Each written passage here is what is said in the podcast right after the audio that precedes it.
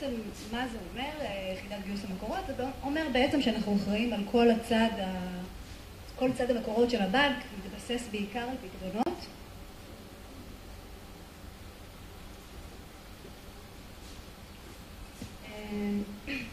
ועל זה באתי פחות או יותר לדבר איתכם היום. קצת על הבנק, הבנק הוקם בשנת 1963, מכירים? יש פה לקוחות של הבנק? מצוין. הוא נמצא בשליטת משפחת שובל, הבנק הוא חברה ציבורית, נסחר בבורסה, בבעלות של 86% על ידי משפחת שובל. בבנק יש 620 עובדים, 26 סניפים ברחבי הארץ, כולל סניף אינטרנטי, משרתים בערך 200 אלף לקוחות. היקף המאזן האחרון שלנו היה בסביבות ה-13 מיליארד שקל, כמעט 14. כשעיקר הפעילות שלנו מתבססת על בנקאות קמעונאית, אנחנו מתעסקים בעיקר עם לקוחות פרטיים, למרות שאנחנו עובדים גם בסקטור העסקי וגם עם משקיעים מוסדיים. באתי לדבר איתכם היום בעיקר על התחום של ההשקעות והפקדונות, כי זה התחום שלי, אבל כמובן שהבנק עושה עוד דברים אחרים. כאשר באופן כללי, בנק ירושלים שם דגש, אנחנו קטנים, אז אנחנו חייבים להיות חדשניים ויצירתיים בתחום שלנו, ובגלל זה אנחנו נשאר מובילים בתחומים החדשניים בעולם הבנקאות. למשל, אנחנו הבנק היחידי שיש לו מערכת סגורה, שאפשר לפתוח בלי שיהיה לכם חשבון, בלי שיהיה לכם כלום, פיקדון מהבית שלכם באינטרנט, בפחות משלוש דקות, בלי ללכת לבנק, בלי לפתוח חשבון, בלי לעשות את כל הפעילות האלה שאנחנו פחות אוהבים. מעבר לזה, אנחנו עושים המון דברים מעניינים גם בתחום האשראי. אז באנו לדבר קצת על סביבת הריבית שאנחנו נמצאים בה היום. וסביבת הריבית שאנחנו נמצאים בה היום היא סביבה מאוד מאתגרת, דיברו על זה כבר לפניי. בעצם אנחנו נמצאים בסביבת ריבית אפס, וכשאנחנו מסתכלים מה קרה למשקיע שהיה רגיל להשקיע באפיקים הסולידיים יותר בשנים האחרונות, אז כשאנחנו מסתכלים מה קרה לו באמת, אז הרוב פשוט התייאש. אני לא יודעת מה אצלכם קורה בחשבונות, ואני מקווה שזה לא מה שקורה אצלכם בחשבונות, אבל כשאנחנו מסתכלים על המאזנים של הבנקים, ואנחנו רואים כל רבעון שהבנקים אומרים, יש לנו גידול בפקדונות הציבור, גידול בפקדונות הציבור. מי זה פקדונות הציבור האלה? פקדונות הציבור האלה זה עו"ש. כשאנחנו מסתכלים איפה הבנקים צומחים בפקדונות הציבור, הציבור בישראל פשוט הפסיק להפקיד בפקדונות, הוא משאיר את הכסף שלו בעו"ש, הוא מרגיש שהוא לא מקבל תמורה מספקת בתחום הזה של הפקדונות. כמובן שבשמי ובשם כל החברים שלי בבנקים האחרים, רוצה להגיד תודה לכל מי שמשאיר את הכסף בעו"ש, כי אין דבר שאנחנו בבנקים אוהבים מלא לשלם. אבל כמובן שבשבילכם זו אלטרנטיבה פחות פחות טובה. מי שלא התייאש, ושמעתי את זה גם היום פה בכנס, פשוט הגדיל סיכון. אם בעבר האפיקים המגייסים בשוק ההון היו אפיקים של אגרות חוב ממשלתיות וקונצרניות בדירוגים גבוהים, היום זה האפיקים הפודים ביותר בשנת 2016. האג"ח השקליות, האג"ח הכללי, אג"ח מדינה, קרנות כספיות כמובן. כשהמקומות שמגייסים כסף זה קרנות אג"ח להמרה והקרנות המנייתיות, שזה כמובן ברמת סיכון אחרת. אז מה עושים עם הפתרון הסולידי? מה עושים עם מי שרוצה בכל זאת לשמור רמת סיכון יחסית נמוכה בתיק שלו? זו בעיה, כי גם כשאנחנו מסתכלים היום על האפיקים הסולידיים, ודיברו פה על האפיק הקונצרני בדירוגים גבוהים, זו בעיה, כי היום התשואה שאנחנו רואים, עשיתי חישוב סתם לפני שבוע, לראות כמה אנחנו מקבלים על אגרות חוב קונצרניות מדורגות מעל A. פחות או יותר 2% בתקופה של 4 או 5 שנים. זה התשואה הממוצעת שאנחנו מקבלים שם. אם תהיה עליית ריבית, נכון? זה לא צפוי, לא יקרה, לא בתקופה הקרובה, לפחות לא עד אמצע 2018 לפי כל הערכות. כמובן שהסיכון שגלום בתוך האפיק הזה הוא גבוה יחסית, כי מספיק שתהיה לי עליית ריבית קטנה של חצי אחוז. התשואה שאני מקבלת בשוטף מתוך אגרות החוב היום, היא לא תהיה כזאת שמספקת בשביל לכסות על הסיכון שאני לוקחת. בסדר? אז מה בכל זאת עושים? אז אחד הפתרונות המעניינים לחלק הפחות מסוכן של תיק ההשקעות שלכם, זה פקדונות מובנים. פקדונות מובנים יצא להם שם רע. לפני, בעבר הרחוק, היו עושים מוצרים מאוד מאוד מורכבים בכל הבנקים. היה מאוד קשה להבין מה בדיוק אתם מקבלים ואיך, ובגלל זה יצא להם שם רע. בפועל זה אחד הפתרונות הכי מעניינים לתקופה הזאת, כי הוא מאפשר ברמת הסיכון הנמוכה גם לשמור על קרן ההשקעה, רוב הפקדונות המובנים שהבנקים מציעים הם פקדונות הבטחת קרן מלאה או חלקית גבוהה, 97 אחוז, 98 אחוז הבטחת קרן. כשמצד שני נותנים לכם הזדמנות להשתתף בתשואות של נכסים משוק ההון שברמת סיכון גבוהה משמעותית. אם דיברו פה על סקטורים, אנחנו מצד אחד לא יודעים כל כך מה קורה בסקטורים ספציפיים, בעצם בעצם פקדונות מובנים נותן לנו אפשרות לקבל חשיפה בסקטורים שהם מעניינים, בסדר? והם יכולים לתת לנו תשואה עודפת בלי הסיכון. אני חושבת שזה בעצם שוק ההון בלי העוקץ שלו. מה הבעיה של שוק ההון? שאפשר להפסיד בו כסף. ופקדון מובנה ברמת סיכון הנמוכה אי אפשר להפסיד כסף. כמובן שיש לזה גם חסרונות. בסדר? כי אנחנו כמובן על זה שאנחנו לא לוקחים סיכון נקבל תשואה פחותה יותר ממה שנקבל בשוק ההון באפיק עצמו, אבל עדיין יכולים לקבל תשואה מעניינת ביחס לאפיקים חסרי סיכון האחרים.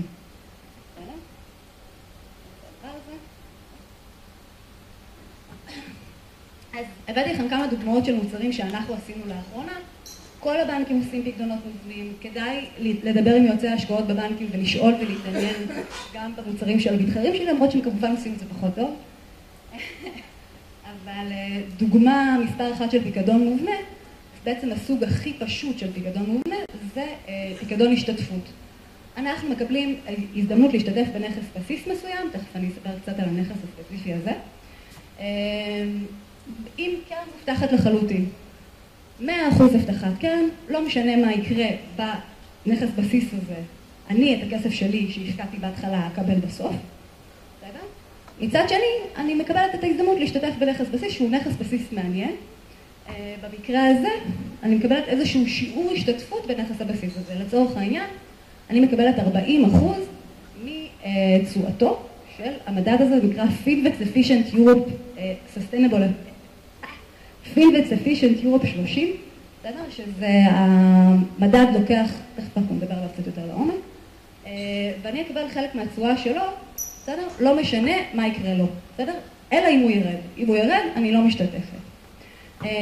למה בכלל אנחנו לוקחים מדדים שהם מדדים קצת, לא שמעתם את השם של המדד הזה לפני, אני מניחה, חוץ ממישהו לקוח שלנו, ואז אני מקווה שכן. כי אנחנו מחפשים איזה שהם אפיקים, באופן כללי, כשהבנקים בונים פקדונות מובנים, מסתכלים על מגמות, מסתכלים על מקומות שהם אולי מעניינים יותר מהפלאים ונילה, ומחפשים את מי שיכול לתת קצת יותר. כמובן שכמו שאמר חבר שלי קודם, שביצועי העבר לא מעידים על ביצועי העתיד, אבל אנחנו תמיד מסתכלים על ביצועי העבר כדי לנסות לראות מה המגמה שלו על פני זמן מול מדדי הפלאים ונילה, ומנסים לתת לכם קצת יותר. למה הלכנו על אירופה? הלכנו על אירופה כי מצאנו שבאירופה רמת המכפילים היא יחסית נמוכה, בסדר?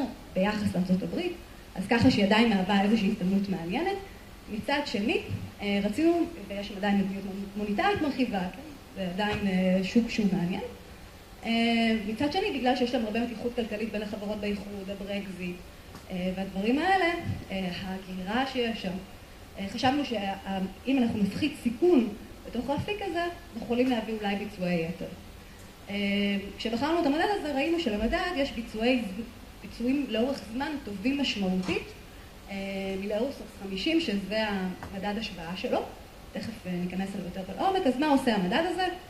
הוא לוקח את 600 החברות הגדולות באירופה, עליהם יש מדד של דאו ג'ונס, שבודק מי הם החברות ברות הקיימא, זאת אומרת, למי יש את ההזדמנות, מי יש את היכולת לשרוד לאורך זמן.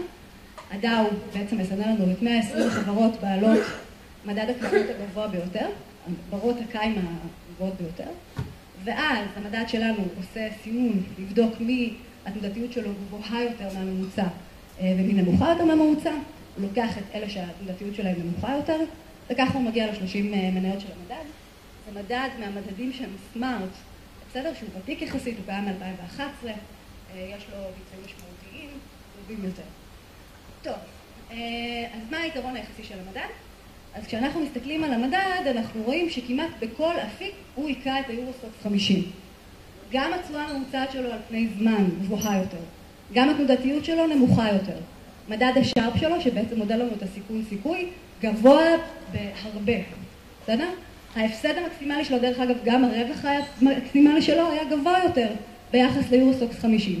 אז למה שאני אקנה את היורוסטוקס 50? אני מעדיפה את המדד שלי. כשאני מסתכלת על הגרפים, רואים את הביצועים שלו לאורך זמן, אז רואים שגם ברמת התשואה הוא מכה משמעותית את יורוסטוקס 50, וגם ברמת התנודתיות היא נמוכה מהותית מביורוסטוקס 50.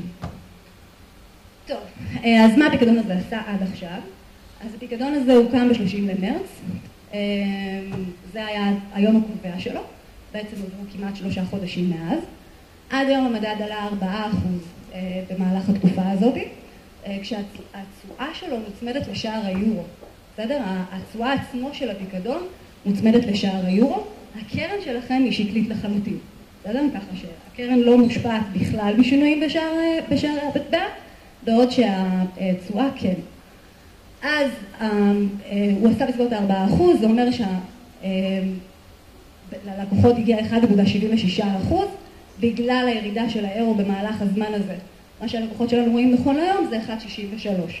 שתסכימו איתי שבשלושה חודשים 1.63 על השקעה בלי סיכון, תשואה לא רעה בכלל, בייחוד אם אנחנו מחשבים את זה בחישוב שנתי. כמובן שאין לזה משמעות עדיין, כי בסוף מה שיהיה משנה זה מה תהיה התשואה של הפיקדון בסוף ולא במהלך הדרך. אבל זה מה שאנחנו רואים נכון להיום ואנחנו נמשיך לעקוב. לקוחות שלנו בעצם יכולים לראות את הפיקדון כל יום באתר אינטרנט ולראות מה, איך הוא משוערך נכון לביצועים שלו עד עכשיו. הסוג השני של הפקדונות שהבנקים מאוד אוהבים בתקופה הזאת זה פקדונות חסם עליון תחתון או מה שנקרא שארק. אני מניחה שאם עשיתם פקדונות מובנים בבנקים אחרים או שהציעו לכם פקדונות מובנים בבנקים אחרים זה סוג הפקדון שנתקלתם בו. בעצם בדרך כלל הם נותנים השתתפות מלאה בנכס הבסיס עד גובה מסוים, עד גובה מסוים. מאותו גובה מסוים יש ירידה לרמת תשואה שמוסכמת מראש, בגלל זה זה נקרא שארק, זה כמו שן של כריש. עולים, עולים, עולים, בום, יש ירידה. אם יש נגיעה, אנחנו יורדים לתשואה נמוכה יותר. ואז למשל, אם לקחנו איזושהי מניה והשארק שלנו עד 40 אחוז השתתפות בתשואת המניה עד עלייה של 40 אחוז, אנחנו נהנים מכל העלייה של 40 אחוז, במידה והמניה נגעה, אנחנו יורדים ל-6 אחוז, ואז כבר מה שקורה למניה מפסיק לעניין אותנו. אנחנו נשארים על 6 אחוז לכל תקופת הפיקדון, על המניה הספציפית הזאת. קחו בחשבון שלפעמים החסם הזה הוא דווקא יכול להיות טוב, כי אם אנחנו התחלנו באיזושהי רמת תשואה מסוימת, בשוק מסוים, הגענו, נגענו בחסם, ירדנו ל-6 אחוז, ואחר כך בשנה הבאה יש 2008, אז 6 אחוז בכל מקרה קיבלתי, לא משנה מה יקרה למניה אחר כך. אז הבאתי לכם דוגמה של פיקדון מהסוג הזה. בינואר 16, לקחתי בכוונה פיקדון שהסתיים לא מזמן, עם מניות שרובכם מכירים. בינואר 2016 גייסנו פיקדון ל-13 חודשים, מהסוג הזה של חסם עליון. פיקדון נבנה לתקופה מאוד מאוד קצרה, על שלושה סקטורים שחשבנו שהם מעניינים לאותה תקופה. יכול להיות שחלקם עדיין מעניינים גם היום, אבל זה כבר סיפור אחר. סקטור האנרגיה, תכף תראו איזה מניות. סקטור ה online shopping, אם דיברו על פה על אמזון. וסקטור הסייבר, שחשבנו שהוא מעניין לאותה תקופה.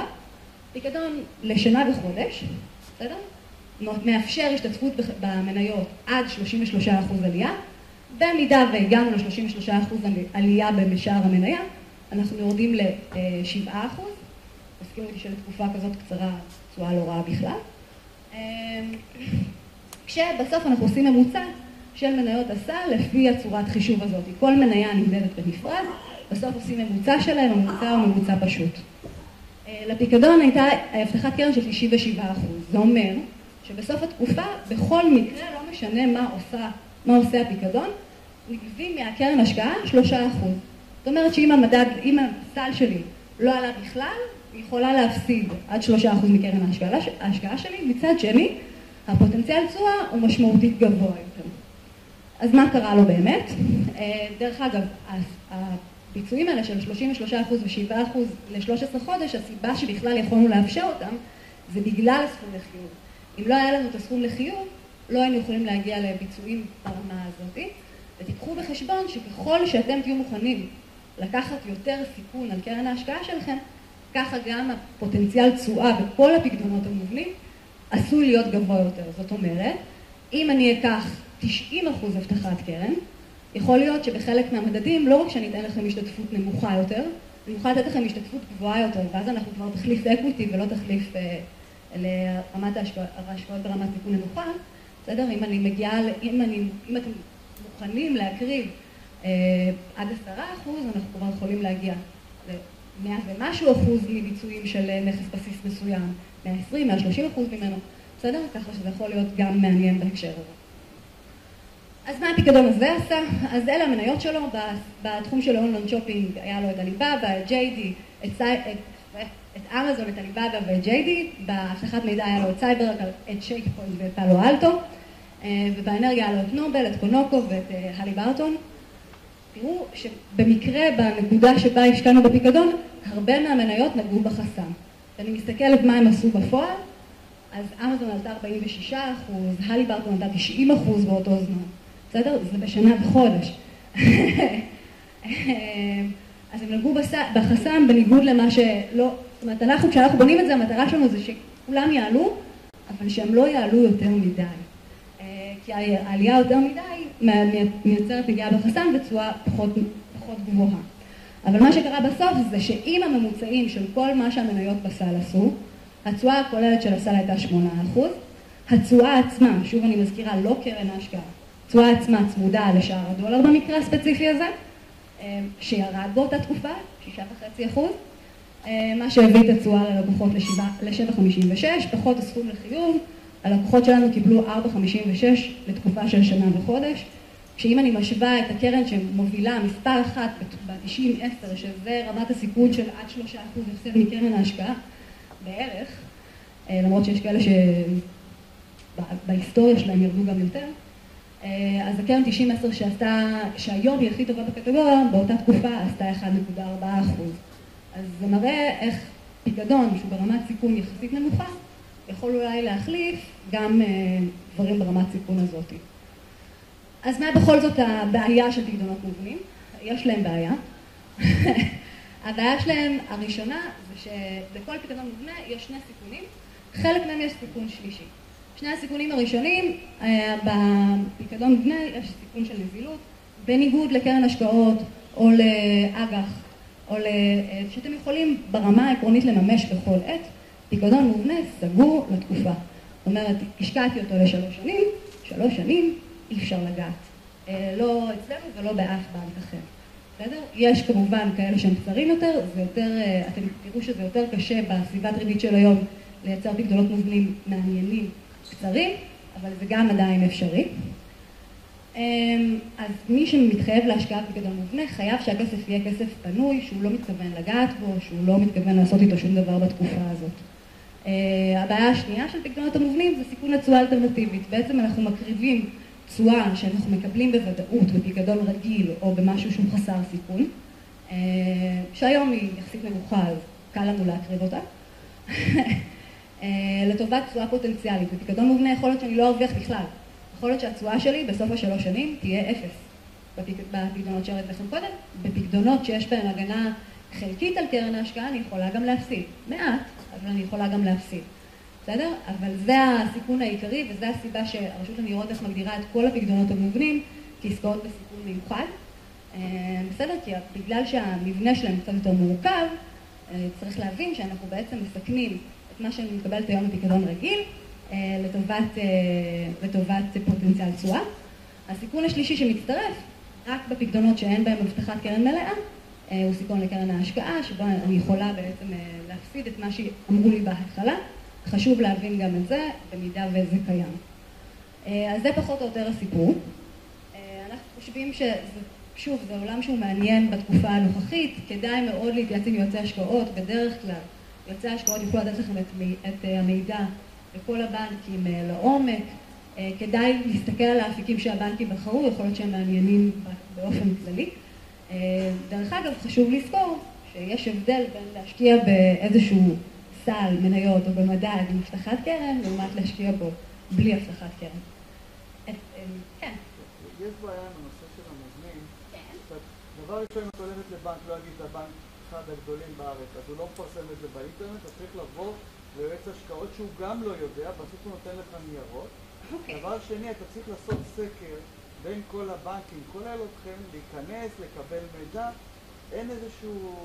עכשיו, דבר נוסף, אין לך היסטוריה של הדברים, אתה לא יודע כמה היה, לא היה, אתה לא יכול לנתח, אתה חי באיזשהו משהו... זה לא לגמרי מדויק. אה, קודם כל זה לא אשמתנו שאתה חייב ללכת לבנק, זה אשמת הרשות לניירות ערך, אתם יכולים לפנות אליה. היא מחייבת אותנו בעצם להעביר את הלקוחות מהלך שלב של ייעוץ אה, השקעות אה, מלא על פקדונות מובנים. מה שכן אני יכולה להגיד לך זה שאחרי שעברת אפיון צרכים והסכם ייעוץ השקעות פעם אחת, אחר כך בפקדונות הבאים לא תצטרך לבוא לסניף, יוכלו לדבר איתך בטלפון, לשלוח לך את המסמכים בפקס, לתת לך את המידע המלא, לפחות אצלנו. אה, ואני יכולה להבטיח לך שהיועצי ההשקעות של הבנק הם כאלה שיכולים לענות לך על כל שאלה אה, בהקשר של הפקדונות האלה. בנוסף לזה, אני יכולה להגיד שאנחנו מוציאים, וגם בבנקים האחרים בדפי המוצר שהם מוציאים, בדרך כלל הם נותנים אה, היסטוריה של נכס הבסיס. בסדר? אתה יכול לראות מה נכס הבסיס עשה בתקופה מקבילה, שנים קודמות, וזה מה שנותן לך השוואה למה מה אנחנו חושבים, מה, מה זה עשה ומה אנחנו מצפים שזה יעשה בעתיד. אתה לא יכול לקחת אה, פיקדון שעשינו על אה, סקטור האנרגיה ולהשוות אותו לפיקדון שעשינו על סל פינטקס. בסדר? זה, זה שני אפיקים שונים לחלוטין. אז אין משמעות למה הפיקדונות האחרים עשו אם הם לא באותו סקטור. מעניין מה הסקטור, מה המניות עצמם שאנחנו בוחרים עכשיו עשו. זה מחייב פתיחת חשבון, כן. כן. שוב אני אומרת, בגלל שהרשות לניירות ערך אה, מחייבת אותנו בעצם או לתת מידע מלא, הסבר מלא, ייעוץ השקעות מלא. אה, אצל יועצי ההשקעות אה, בשביל להשקיע בפיקדון הזה בגלל שהוא מוגדר כעסקה בסיכון מיוחד. לא, פותחים חשבון רגיל בבנק. זה, אתה לא חייב להעביר אה, משכורת, אתה לא חייב להשתמש בו כחשבון העו"ש, כחשבון העו"ש האמיתי שלך. בנוסף לזה חשוב לדעת, אצלנו לפחות, חשבונות העו"ש הם פטורים מכל העמלות, אז אה, אז זה בעצם בחינם. אה, אבל כדאי מאוד לבוא, לשבת, להתייעץ עם יועץ השקעות, לשמוע מה יש לו להגיד. הוא יכול להתאים לכם, להגיד לכם מה נכון, מה לא נכון. אני יכולה להגיד לכם שכל פעם שאנחנו מוציאים כזה מוצר, אנחנו עושים אותו באמת בהתאמה אישית. אה, אני יכולה להגיד, דיברנו אה, עם איתי על אולי לעשות מוצר ייחודי בשבילכם, אולי דווקא לא ברמת סיכון הנמוכה כתחליף סיכון נמוך, אלא דווקא ב... פקדונות שיכולים להחליף אה, אפיקים מסוכנים יותר, אין אפיק היום שאי אפשר לבנות עליו פיקדון מובנה, שיהיה אה, פיקדון שיכול להיות מעניין, אה, אז זה הכל עניין של מחיר, כן? הכל עניין של כמה סיכון אנחנו מוכנים לקחת. כן.